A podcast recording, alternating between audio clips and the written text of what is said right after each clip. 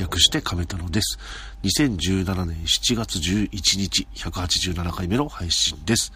このポッドキャストは、ざっくり言うと、ライターの小口と、ざっくり言うと、ミュージシャンの和田が、毎回様々なテーマでお話ししています。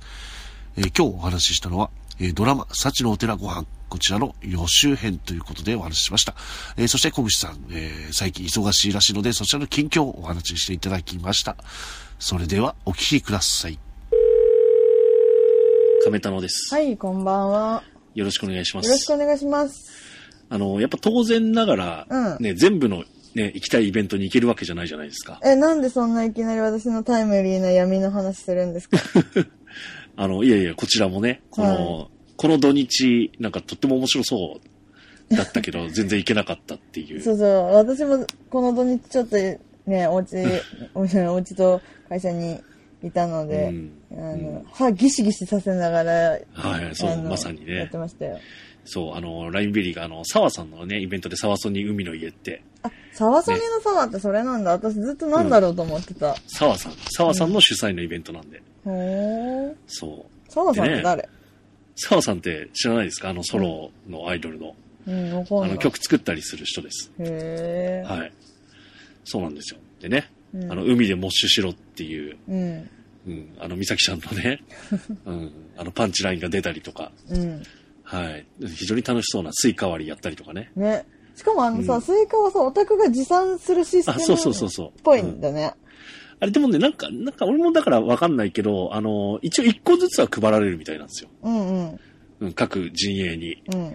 で、それプラスでも一個じゃ足りないだろうって言って、オタクがいっぱい持ち寄るって。そうなの。なんかさ、その、うんあのイベントの前ぐらい、あの日の、なんか、イベントが始まる前に、私のタイムライン、結構行ってた人多くて、おーなんかどこどこ、スイカありませんでしたみたいなさ、なんかやりとりが始まって、なんか変な形のスイカどこだよみたいな、なんか変な形のスイカは探し始めたりとかして、はいはいはい。うんん何が起こってるんだろうと思いました？そうそう。あとは、やっぱりその、ね、当日、時間が読めないから、ね、ちゃんと地元で買ってこうみたいな動きが、うん。ね、前日はあったりしましたよね。うん。そうそうそうそう。何してんだろうと思いましたね。うん。あとは、あの、赤レンガの、ね、あれが、横丁が面白そうだったなと。うん。なんかちょっとスタダの推しジャンとかが話題になってましたね。、あれね、それは、あの、マイナス方向でねう。ん。うん。ね、だったらフェスに出るな、みたいなね、うん。話もありますからね。そうですね。はいはい。小口さんの方のグギリ案件は何ですか？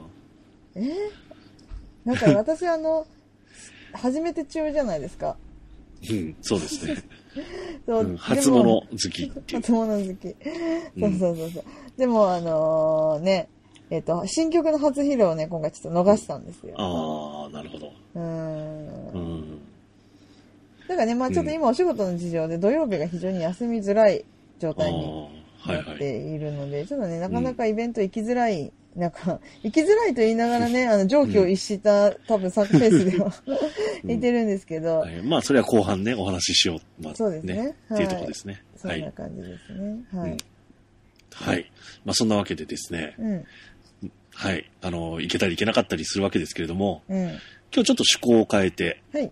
ね、あの、小口さんの方からこんなお話です。はい。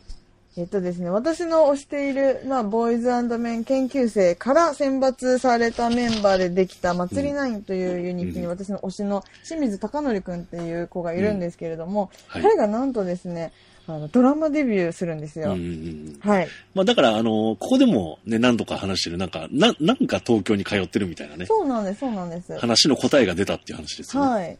で私はまあ、まさかドラマだとは最初は思ってなかったんですけど、うんあの、スケジュールのね、出る感じからすると、うんあの、やっぱりこれは映像？しかも、その、うん映画だったら結構短い間に缶詰になるじゃないですか。うんそうですね。うん、これ映画じゃないなと思って、ってことはドラマって思って。だから時期的に7月開始のドラマだったらまあ、わかると思ってさ。うんそしたらまあ、あの、そうだ、ドラマでした。うんはい。で、その、あのーえっと、サッチのお寺ご飯っていう、はい。はい、うん。やつなんですよ。漫画原作の、あのー何？漫画原作のドラマになってるんですけれども、うん。これの話をですね、今日ちょっと予習的にしようかなというふうに思ってまして、これね、あれ、あれですよ。私、割と漫画読みで、漫画に関してはアンテナが高い方だと思ってたんですけど、はい。これ全然知らなかったですね。はい。私も存じ上げませんでした。うん。うんはい。えっ、とですね。なので、ちょっと、幸のお寺ご飯とはどんな漫画かなというところから、はい。あの、ご案内していこうかなと思う,、思うんですけれども、はいあの今現在連載中でありまして、4巻が一番最新巻かな。うんそうですね。うん6月に4巻が、あの、ちょっとドラマ発表の時に4巻がタイミングとしては出ましたので、今4巻まで刊行されております。で、連載されているのが、秋田書店から発行されている、あの、うん大人の女性向け雑誌、いエレガンスイブという作品、えっ、と、雑誌で連載されています。エレガンスイブって知らないと思うんですけど、で、私も正直知らないんですけど、うんこれ連載しているところで言うとわかるのがあるんですよ。うん。花のズボラ飯。ああ、はいはいはいはい。ちょっと前に、あれですよね、漫画賞とを取って、のあれって男性向けじゃないんですね。これはね、うん、あの、同じエレガンスイブで連載されてるみたいですよう。ーんあとね、あの、ざっと今、エレガンスイブの連載作品を、あのーババーって見たところ、なんかね、うん多分昔からね、あるあると思うんだけど、あの、んよ、嫁姑の剣、拳って読むのかな？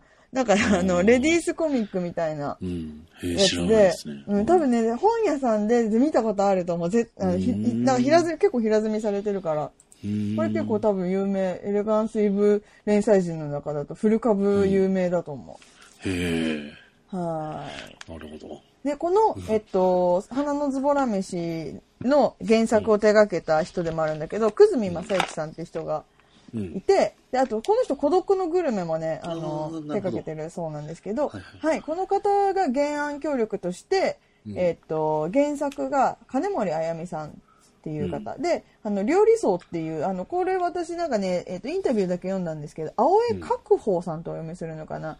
あの、うん。実際の、あの、お坊さんが、えっ、と、レシピで、監修として、レシピの監修として入っている、あの、まあ、あー幸のお寺ご飯っていうだけあって、グルメ漫画なんですよ。うん。うん。で、精進料理をモチーフに、モチーフというあか、ーその料理に選んでいて、えっ、と、簡単に言うと、普通の料理漫画と何が、普通の料理漫画なんですよ。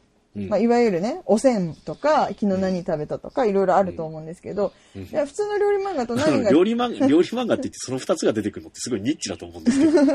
でも、その、な、あと、いわゆるさ、クッキングパパとかさ、美味しんぼとかそういうのとはまたちょっと違うと思うんですよ。まあまあ日常、日常系料ん料理みたいな？はいはいはい。うんクッキングパパってすごい日常系ですよ。まあまあそうなんだけどね。ちょっと難しいですね。難しいその、住ですね。み分けが。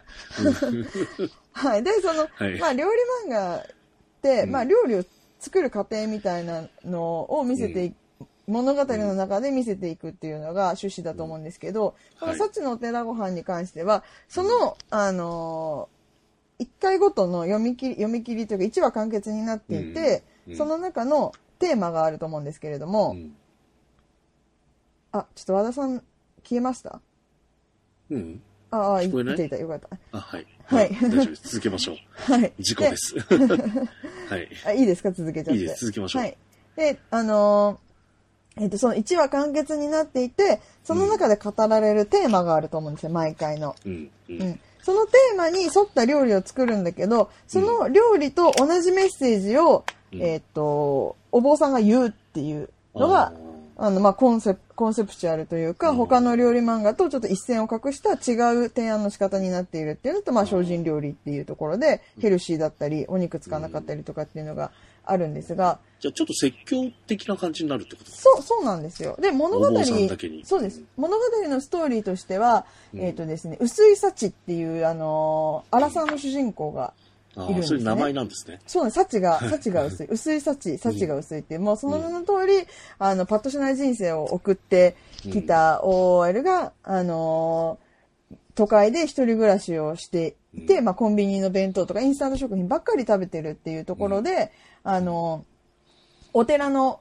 住職の玄道さんっていう人と出会って、その玄道さんのところに二人の男の子がいて、一人は大学生で、あの、実家の寺を継ぐために仏教系の大学に行ってて、その玄道さんのところにによくいるっていうチャラチャラしたやつで、もう一人は料理マニアで、あの、料理マニアの大学生で、精進料理のことを玄道さんに習いに来てるって、この三人のう、んあの、味の違うイケメンと、うん。あの、女の子幸の薄い女の、パッとしない女の子の、あの、うんなんていうんですか？ハートウォーミングストーリーみたいなことになっているんですよ。で、この料理マニアの男の子の役を、あの、清水貴則くんが今回やっているっていう仕組みになっているわけですよ。ふむふむ。ふむふむ。はいはい。うんっていう話なんですけど、うん私あの、これ3巻まで買いました。なんか私がね、ちょうど買いに行った時、4巻がね、発売される1日前だったから、とりあえず3巻までしかなかったから、うん発表されたその日に買いに行ったから、ドラマの発表があった日に。うん。まあ、ふっかるですね。そうふっかるふっかる。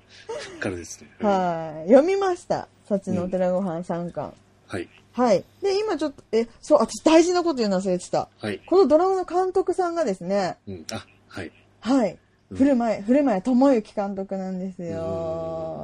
はいはいはい。はい大好き系ですね。大好きなやつですね。私これ2013年だっけ ?2013 年のドラマのベスト1位に選んでるんだ。いベスト1位映画のね映画のベスト1位。映画の私のベスト1にはい。選んでいるんですよね。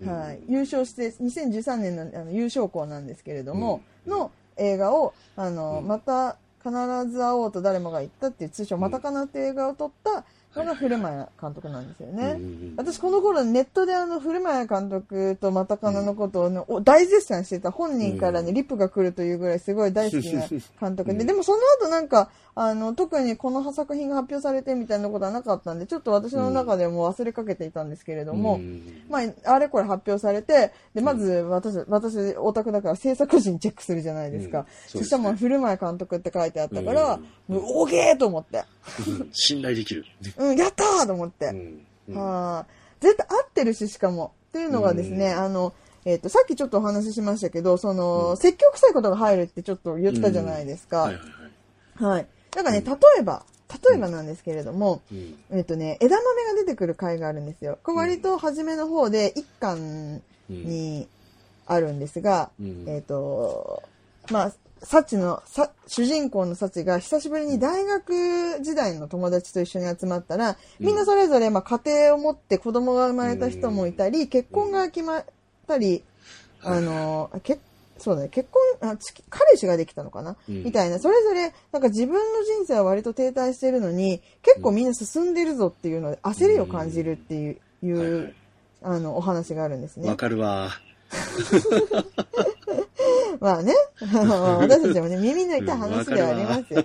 で、しょうん。ん、しょんぼりしながらお寺に出向いたところに、うん。あの、楽しそうにね、空豆を焼いているっていうね。ああ。はい。はいはいはい。で、空豆を焼きながら、あの、じっくりゆっくり焼くのが大事だっていうのをうん表現しながら、せいてはことをし損じるみたいな説教が始まるんですよ、ここからはい。うん、なるほど。はい。で、あの、えっと、空豆はエンドウ豆にはなろうと思わない、え、え、うん枝豆にはなろうと思わないんですよ。空豆のままで美味しい空豆が空豆であるからいいのです、みたいななるほど。こと。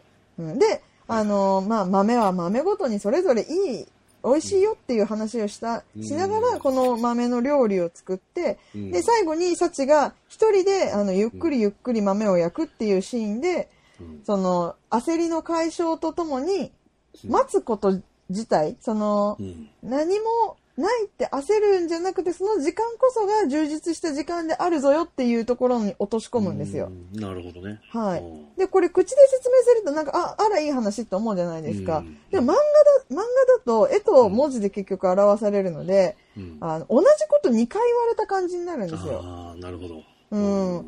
だから、その、玄道さんの説教のセリフがなかったとしても、十分言いたいことは、料理とその、うんさ、持ってるもので、あの、表現しきれているのに、さらにそこに説教が加わっちゃうので、うん私はちょっとうるせえなと思ったの。ああ、わかりやすくしすぎてるって。そうそうそうそうそうそう。ううんん。だからなんか、でさらっと女性誌とかで読むのはいいはうん分かりやすくしてあっていいのかもしれないんだけど、うんちょっと漫画としてはうるせえと思った。うん。単行本でそれずっと読むのは辛いかもね。うん、そうそう、1話完結だしね。うんただし、これドラマにしたとき、うん。あの、絵と文字って結構圧力一緒だと思うんですよ。うん。漫画の時の。はいはい。けど、あの、これを古谷監督のようなね、映像作家さんがドラマにすることによって、うんその、セリフで表現するところと、料理っていう映像で表現するところのバランス感覚が、これ非常にいいところに持ってきてくれるんじゃないかと私は期待をしていて、うん。だって言っちゃえば、またかなだってさ、結構積極臭い映画ですもんね。そうそう、セリフとかめちゃめちゃ積極臭いとこあるし、うん、起こる出来事も結構積極臭いですもんね。うん。だから若者に何かを解くっていうね、映画。そうそう、そうなんですよね。うんそう、だからこれすごい古谷監督の、なんかこう、なんかこう、それこそさじ加減と言いますか、うんあの、どう料理するのかっていうのが、うん映像とセリフのバランス、どこまでな、どこまでのバランスで何を伝え、どっちで何を伝えるかみたいなところを私は非常に期待しているというか注目をしているんですよ。はいはいはいはい。で、まあ、さっきそのし、私の推しの清水貴則くんが、この料理マニアの大学生役だっていうふうに言ったんですけれども、うんうんあの、ボーイズメンの一期生のお兄ちゃんたちから二人出ておりまして、うん。まずね、この主人公の薄井幸ちゃんはね、谷村美月ちゃんがやるんですよ。やっぱね、べっぴんさん見ていた私としてはね、うんあの、やっぱり幸が薄いのかとね、思わざるを得ないですけれども。はいはいはい。で、その、えーっと、まあ、主役、主、準主役の玄道さんっていう、この料理を作るご住職の方。これを、ボーイズメンの金色を担当している水野勝くんという、うん。うん、あの、子が務めまして、うんで、もう一人、えーっとね、唐丸敦くんっていう実家の寺を継ぐために、あの、勉強しているチャラチャラした大学生っていうのを、えーっと、同じくボーイズメンの水色を担当している田村幸久だったかなくんがやるんですよ。うん。で、そのもう、あの、料理マニアの大学生の小木武則くんっていうのをん。清水貴則くんがやるので、まあ、抱き合わせっちゃ抱き合わせではあるんですけれども、うん。あの、清水貴則くん、えっと、高校時代、芸能活動を一回、あの、お休みして料理の学校に通っているんですよ。で、調理師免許を持ってるので、うん。で、演技はね、あの、まあ、ご本人からも、なんか、このドラマの話を特典会でするために、散々なんか、あの、演技が下手でっていう話をね、あの、言われるんですけど、もう私も9月、もうだいぶ前からそう思ってたし、あ あの修行でね、ボイワ修行で。ボイワ修行でもずっとそう思ってたから、だからなんで選ばれたんだろうと思ってたら、まあそっちをね、そっちの腕を買われたようなんですけど、なるほどね。でも私さ、だからこそ、だからこそすごい演技が、あの、なんて言うんですか、あの、うつ、なんて言うんですかね、あの、うん。演技がむず、苦手な、あの、清水くんが、うん、あの、と、でもうん。演技は下手だけど料理っていう、うん。あの、すごく誰にもなかなかね、真似できない、うん。いすぐには習得できない武器があってのうん古谷監督って、これもう私、うん組み合わせとしても最高じゃんと思って。うんいや、だから、うんわかんないけど、想像するにさ、はい。まあその、演技っていう演技は、うん。割と多分現場でさ、言いながらできると思うんですけど、うん。その、例えばフライパン振ったりさ、うん。ね、包丁したりするのは、やっぱり普段やってったりさ、それなりのあれがないと説得力ないじゃないですか。うん。そううんそうそう。そういう部分ですよね、きっと。うん。うん。そうなんですよね。うんで、私、あの、演技が、演技経験がない人が古谷監督にさ、あの、さ、使ってもらってさ、うんとっても良くなったっていうのを見てるわけじゃないですか、またかなうんで。そうですね。うん。あの、佐野岳くんがね。まあ、あれはライダー、ライダーの撮影が始まったりして、本人の、あの、気持ちの、ね、うん面でもいろいろ途中で変わった変わってったっていうのもあると思うんですけど、うんだ。からもう、だからとっても楽しみですよ。うん。うん。はい。はい。これ俺も見れるのかな？あ、見れます。えっとですね、ローカルではあるんですけれども、テレビ神奈川とかでやるんだっけ？あ、そうです。えっと、しゅうんとね、制作はメーテレになるのかな、うん。主はメーテレなんですけど、名古屋テレビね。うんえっと、テレビ神奈川、千葉テレビ、KBS 京都、サンテレビ長野放送、BS12 わかんないあの、こちらで放送されるので、和田さんのところはあ、の、うち TVK 映るんで、うん、そうですよね。それで見れますね。はい。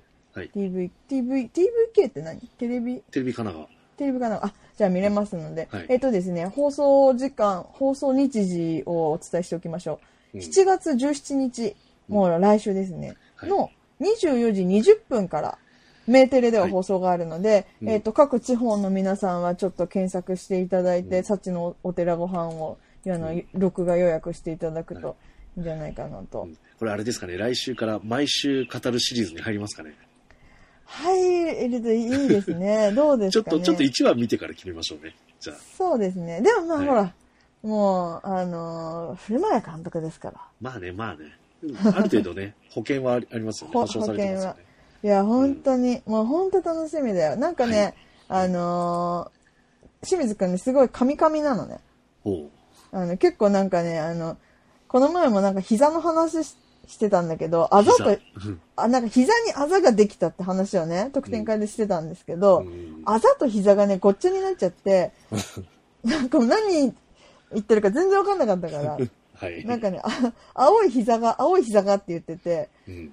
うん。そ その後もなんかね、わけのわからないこと言って、なんかあんまり面白かったからね、メモしといたんだけどね、ちょっとまず今それがすぐ出てこないから。はい。だけど、だから、小木、小木武則くんっていう役なんですけど、うんおげって、あの、自己紹介してる時に、なんか撮影に入る時に、おげって言っちゃったらしくて、その後ずっとね、あの、監督とかにも、おげくんって呼ばれてるって言って、すごい恥ずかしそうにしてましたよ。は。はいいはい、そんな感じですので、よろしくお願いします。見ます。はい。はい。ということで、じゃあもう一回最後にタイトルお願いします。はい。えっ、と、ドラマ、サチのお寺ご飯でしたよろ。しくお願いします。では続いて、えー、小口さんの近況報告をお願いします。はい、えーとですね、5月10日にリリースイベントが、祭りナインのあの、メジャーファーストシングル、ああ、夢みこしのリリースイベントが始まりまして、8月9日が発売になるので、ちょうどこれで2ヶ月経ちました。ということで、ちょっと途中経過などなど報告していこうかなと思うんですけど、はい。なんか2ヶ月あっという間だったというか、あと1ヶ月かっていう感じが今正直うん。しているところですね。はい。えっそうですと、だいたい週3から4ぐらいで今。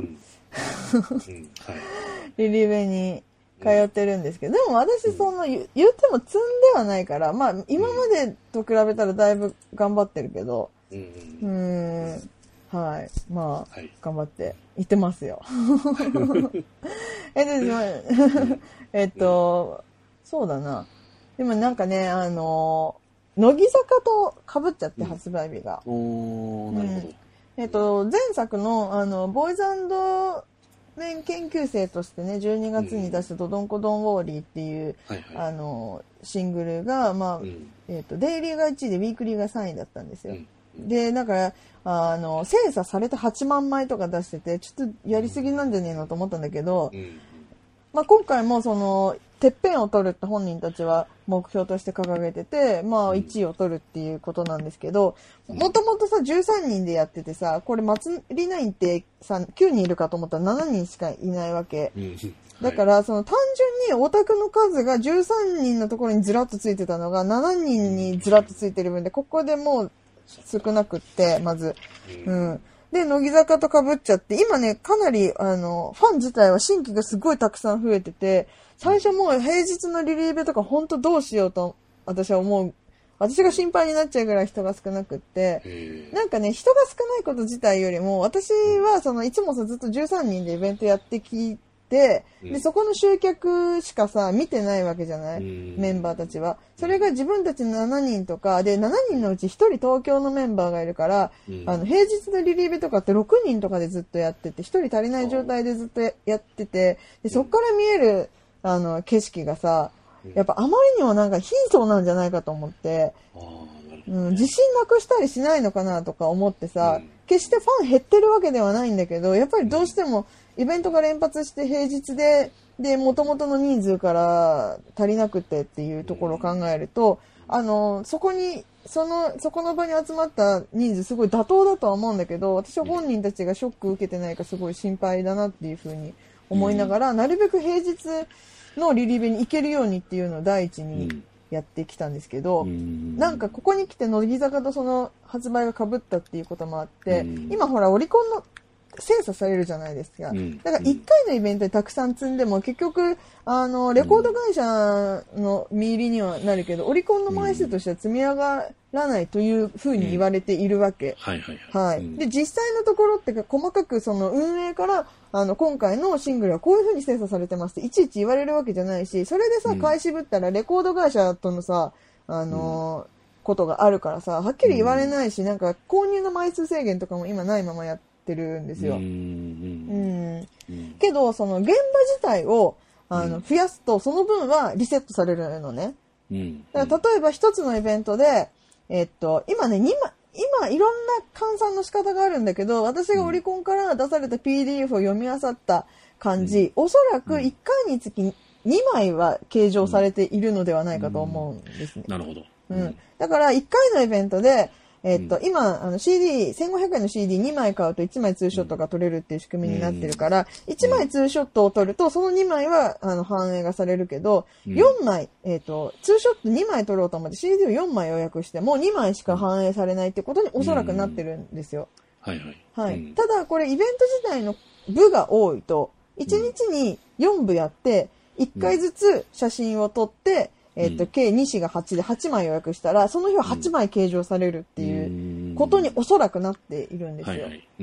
そのためですね、一日にイベントを連発するようになって、あの、うん。今までで一番多い時で特典会7回という日があったりはあ、私その日、あの、ちょっと行くことができなかったんで、同じ地獄を味わうことができなかったんですが、うん。はい、とにかく今そういう状態に、3回回しとか本当はなんか楽だったねみたいなことには今なってるんですよ。あ。なるほど。はい。で、そんな中ですね、先週の水曜日私はすごくショックなことがあって、はい。はい、イオンモール常滑っていうところで、えっと水曜日の7時からあのイベントがあったんですよ。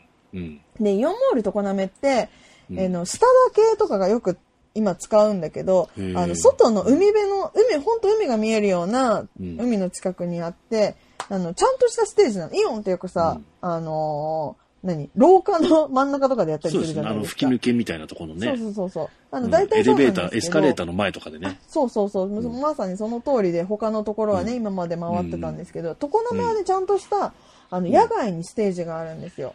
であの椅子とかもちゃんと段にすり鉢状になっていてうん。であのーかなりねいいステージなのでもこれね多分で土日土日の昼間やれば普通の買い物客の人とかも足止めて見てくれるような最高のロケーションででありあの環境なんですけど、なんかね平日の7時とかにやるわけよ。うん。で、でもまあ私そこの、あの、常滑のスステージすごい好きだし、あの、名古屋からちょっと離れてて、お客さん少ないだろうなと思ってたから、うん。あの、なんかいろいろ工夫して行ったんですよ。で、常滑のステージって、あの、LED の電球だから、なんかね、早くつけとかないと明るくなんないの。うん。うんで、前もそれでなんかつけるの遅くて、ステージが薄暗かったんだけど、今回全くそれすらついてなくって、ずっと。うんで、なんかまあ、ひ今の季節で7時って言ったら、まあ真っ暗ではないけど、それなりに暗いじゃないですか。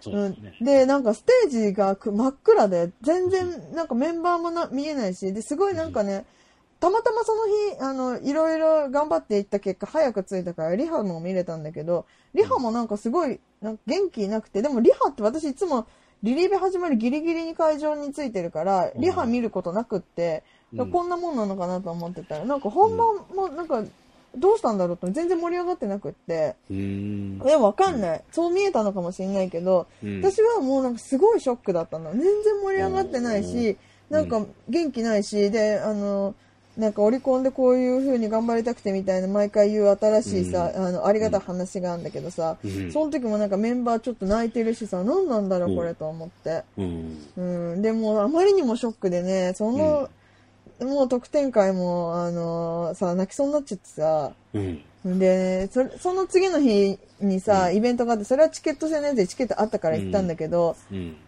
なんかその時すっげえ張り切って何とかしようみたいな風に感じられて、そこは繋がってるかわかんないんだけど、うんもうとにかく常滑のね、ステージが真っ暗な中で全然なんか元気なくやってて、はあ。もう意味不明だった。意味不ショックだ大ショックでしたね。それは結局意味は分かんないままだったんですか？うん、わかんない。へえ。わかんなかっんでしょうねた。うん、でも、うん、まあでもさ、ちょうど2ヶ月の時期だし、なんか活用入れられるようなことがあったのかもしれないけど、それでああなっちゃうんだったら、カツの入れ方がちょっと間違いすぎてるだろうとも思う。し、何があったかわかんないですけど、私はもう本当に、本当にショックでしたね、あのステージは。う。ん。うん、何をしに行ってるんだろうと思ったもん。うーん、そう、だからね、なんか土土曜日、あの、池袋で4回回しっていうのがあったので、まあうん本当はなんとか、えっ、と、土曜日が4回回しで、日曜日がね、9現場っていうのがあったんだけど、ちょっとよく分かんないんですけど。なんかね、と、うーんと、イベントと特典会と、まあうん。一緒になってるやつもあったんだけど、うん。まあ全部で9現場やるっていうのがこの日のテーマで、うん。野球現場やってたんですけど、うん。まあ、どっちか行こうかなと思ってたんですが、日曜日があまりに休現場って言ってもライブがないから、まあ行くなら土曜だなと思ったんですが、うんちょっと仕事の関係上、どうしても行くことができなかったので、うん。うん、だからもう、だ、だからそのさ、全然今浮上できてないわけ、まだ水曜日のショックから。うん。うん、なるほど。そうなんですよね。で、明日またイベントがあるんですけど、うん。まあ、火曜日ですね、これ配信される日なんですが、はい浴衣なんですよ。ん特典会、とうん、ライブも浴衣でやるのかな？どうなんだろう。うん。でね、ああの、私去年浴衣のイベントに一つも行けなかったの。うん。一つもってことはいくつかあったんですか？何回かあったけど全部行けなかったの。うんやっぱ私うん夏結構忙しいし。うん。うん。うん。和田さんもだろうけど。うん。はい。で、でも今年絶対浴衣着たくて、とにかく。うん。うん。だから、あの、でもさ、リリーベ中だし、そんなさ、なかなか難しいじゃん。うんで、家大捜索してさ、浴衣いっぱい引っ張り出しましたよ。おうー。ん。うほ私ね、浴衣って、ううん10年ぐらい着てなかったの。うん。うん。だから、あの、着か、で、しかもそれも自分で着れなくて。うんうん、でもどうしてもイベントで浴衣着たくて、イベントで浴衣着れるようにするにはどうしたらいいか。まあ、技術面、あの時間の面、あと金銭面も含めて。うんこれは家にあるものを自分で着れるようになるしかないと思ってさ。うん。で、練習したの。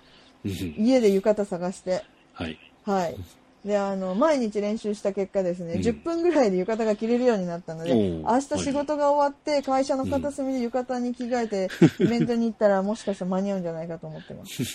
えらい、すごくないですか？だってこんなすごいですね。さすが。年になってさ、努力の人浴衣の着付けをできるようになるってね。努力の人ですね。はい、そうなんですよ。まあね、こんな年を重ねても、まだ何か 新しいことに挑戦しようと思うことができるオタクって素晴らしいなと思いましたよ。うんこれ、じゃあ他の女の子たちも、やっぱり浴衣なんですか？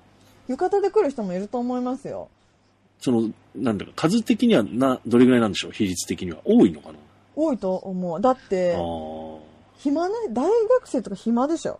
あ。あ、まあね。うんで、。お母さんに着させてもらえばいいんだもんね。そうそうそうそうそうそう。うんいや、なかなかだってあ、あんた社会人のいい年越えた大人がお母さんに着せてもらうの 厳しいよ。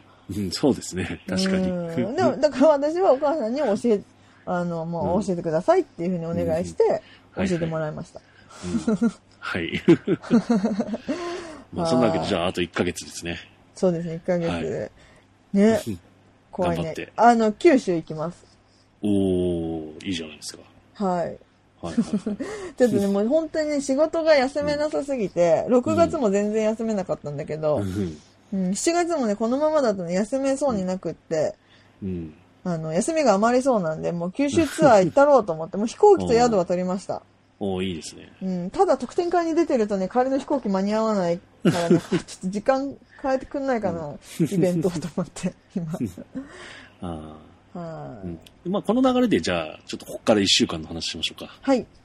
はい。えっ、と、そう、あの、さっき週末行けなかったって話したんですけど、ここからラインベリーが本当に、あの、乱発してて、イベントが。うーん。そう、まあ、リリース期間、あだから、まあ、それこそ今週リリースなんですけど、うん。リリーベ自体はそんなに多くないんですけど、うん。普通の対バンのイベントがね、なんかいっぱい入ってて。でも台湾のイベントもさ、チケット代あって、D 代あって特典会代代あるからさ、いっぱいあると結構きついよね。きついですよ、きついですよ。平日の夜とかにもやるしさ。そうそうそうそうそうそう。もうそしたら、例えばリリーベだけの方が、うん。うん、そうそう、料金的にはお得うん。な感じですね。まあ、そのリ、レギュレーションとかにもよるのかな。うん、あと、まあ、都内だ、やっぱね、都内のだけしか行かないリリーベって楽だと思うよ。ああ、まあ、都内って言っても川口とかありますけどね。いやいや、川口は都内でしょ、もう。うん、まあまあ、そんなのが愛、知県の端と、それこそ常滑とかやばいでしょ。常滑がね、俺全然ピンってきてないんですよ。あのね、セントリアの中部国際空港の近く。うんああ、そっちなんだ。はい、だから私、直線距離だと大したことないんですけど、立地的にそこに行くまでに海2回越えないといけないの。なるほど、なるほど。ああ、ななんとなくわかりました。うん、そうそうそうそう。はいはい。あともう、これね、一番楽しみにしてる、あの、今度の日曜日が、うん。あの、POP の勝手に歌謡祭おー。でね、あの、水風あっちで、あの、太陽市場、そうそうそうそう。あれですよ、あの、ウォッチビーの、あうんれ撮影してるところですね、あそこ。あの、倉庫みたいなところ。へー。うん、あの、ウォッチミのさ、一番最初の方でなんかやってるとこあるじゃないですか。ヤンキーとかうんのとこでしょ。そうそうそうそう。で、あそこで、なんかフェスみたいなのやるってうんいうのを、POP 毎年やってて、まあなんとなく情報では知ってたんですけど、うん。それももう宇都宮からかなり遠いところらしいんですよ。はあ。うん、で、そのライブベリー運営が考えた結果、バスツアーをやろうってなって、え、めっちゃ楽しそうじゃん。そうそう、新宿からバスでめっちゃ楽しいじゃん。行きますよ。うん、だからそれもうど、どんな楽しみ方をしようかと思って、うん。そう。まあ、どれぐらいまずお酒を買っていくかっていうことを今考えてますけどね。うん。いっぱいやっぱ買ってった方がいいんじゃない？そうだよね。うん。お酒いっぱい買ってってみんなに振る舞ってさ、なんか乾杯するだけで楽しいもんね。うん。うん。やっぱだからクーラーボックスは新しいの買った方がいいんじゃないそしたら。うん、クーラーボックス、あ、まあそう、クーラーボックスか。うん。そっか違う？違う？いや、わかんない。俺もう普通になんかね、段ボールで、うん。うん段ボールで積んでこうかと思って、あの、ガラガラガラって。え、だって冷えてないじゃん、だってう。ん、であの、見た目で面白いかなと思ってる。いやいや、クーラーボックス、クーラーボックスの方がいいですね。確かに。うん飲んだ方がいいんじゃない、クーラーボックスだうん。オッケー。それかさ、あのさ、あれ、あれいくらぐらいするんだろう？あのさ、うん野球場とかでさ、ビール売ってる、しょうゆやつ。はいはいはいはい。はい。あれでさ、みんなにさ、あの、口にさ、直接注いでもらったらいいんじゃないかな。どう？そう、あまあ、であれでおそらくすげえ高いと思いますよ。なんか、何でも貸してくれるみたいなところで貸してくれるのかなああ、レンタルでね。あーそれも調べてみよだってさ、チョコフォンデとか借りてんだからさ、う。うん、そうそう、いけん。じゃないの？ビール3杯ぐらい。確かに。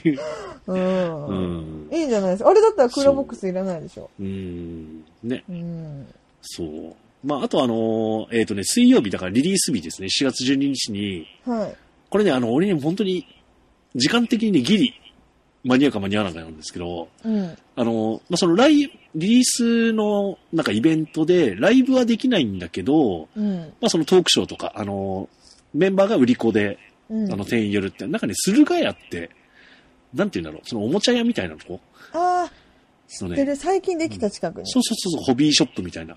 うん。オタクの店みたいな感じの？あ、そうそうそういうの、とこでやるって言ってて、そのトークショーで、あの、白秋さんが来るって言うんですよ。ほー。うん。で俺、あの、全然間に合わないんで、一応質問だけ誰かに託そうと思って、いくつか。うん。で、終わった頃、終わった頃に俺たたどり着くんで、うん。はい。一応まあ、そういうそうだね面白そうなのもありますよ。へえ。うんはい。あとはまあまあ、あの、対バンでね、ギャンパレとかゴキチェとか見ながら、いいじゃん。私ギャンパレ見たことないな、まで。ギャンパレも、えーやっぱいいですよ。全然いいですよ。うー。うんん。はい。ギャン、ギャンパレとあとパスコードみたい。ああ、パスコードでも最近あんまり聞かないかな。うん。なんかね、うん CD この前ちょっともらって聞いてんだけど、うんパスコードなんかもう、え、これ、アイドルなのと思って、うん CD 聞いてる限り、どうなってんのと思ってさ、うんライブで見てみたいですね。うんライブでも、あの、音音すごい、音圧上げるんで、めちゃくちゃ気持ちいいし、ほいいですよ。ー。なるほど。はい。うんはいそんな感じかな。あとはまああれですよ。あの、今日あの、例のあの、レップ学園ってね、うんうん。あの、ラジオで、あの、まあ、おもちちゃんがゲストに来るって金曜日から言ってたんですけど、うん。うんあの、その、いつも進行役のね、校長、宇治さんが、今日なんか休みで、あの、フリースタイルダンジョンの収録で、うん。うん、休みで、あの、ミリちゃんとおもちちゃんと二人でやったっていうね。うん。そう、それであの、いつもね、国語の時間、国語の、何、授業のね、時に、あの、まあ、うん引用、あの、一言テーマがあって、うん。で、それに対してその引用踏んで、なんかうん。文章を作って送るっていうコーナーがあるんですけども、はい。俺ここの二人だから絶対俺がその優勝しなきゃと思って、毎回一番決めるんで、うん。もうすごいね、ね練りに練ってね、送ったんですけど、はい。あの、まさかの読まれもせずっていうね。まあだから多分、多分オタク嫌いなんだろうなと思って。うんもう普通にそれ友達とかに、一緒に行った友達とかに、今日こんなのって絶対自信あるみたいな話したら、本当に褒められたんで、ううんん。絶対自信あったんだけどな、と。干されですね。そう、干されなんですよ。ははい。そういうこともありっていう。ほー、なるほどね。はい。はい。そんなわけで。うん。はい。まあ、結構、あんまり話すことないなと思ったけど、もう40分ぐらい話してるんで、はあ、私がね、あの、あんまりよく考えずに話してたので、時間が稼げましたねえー。なかなかいい調子ですね。はい。はい。ということで、また来週も聞いてください。さようなら。はい。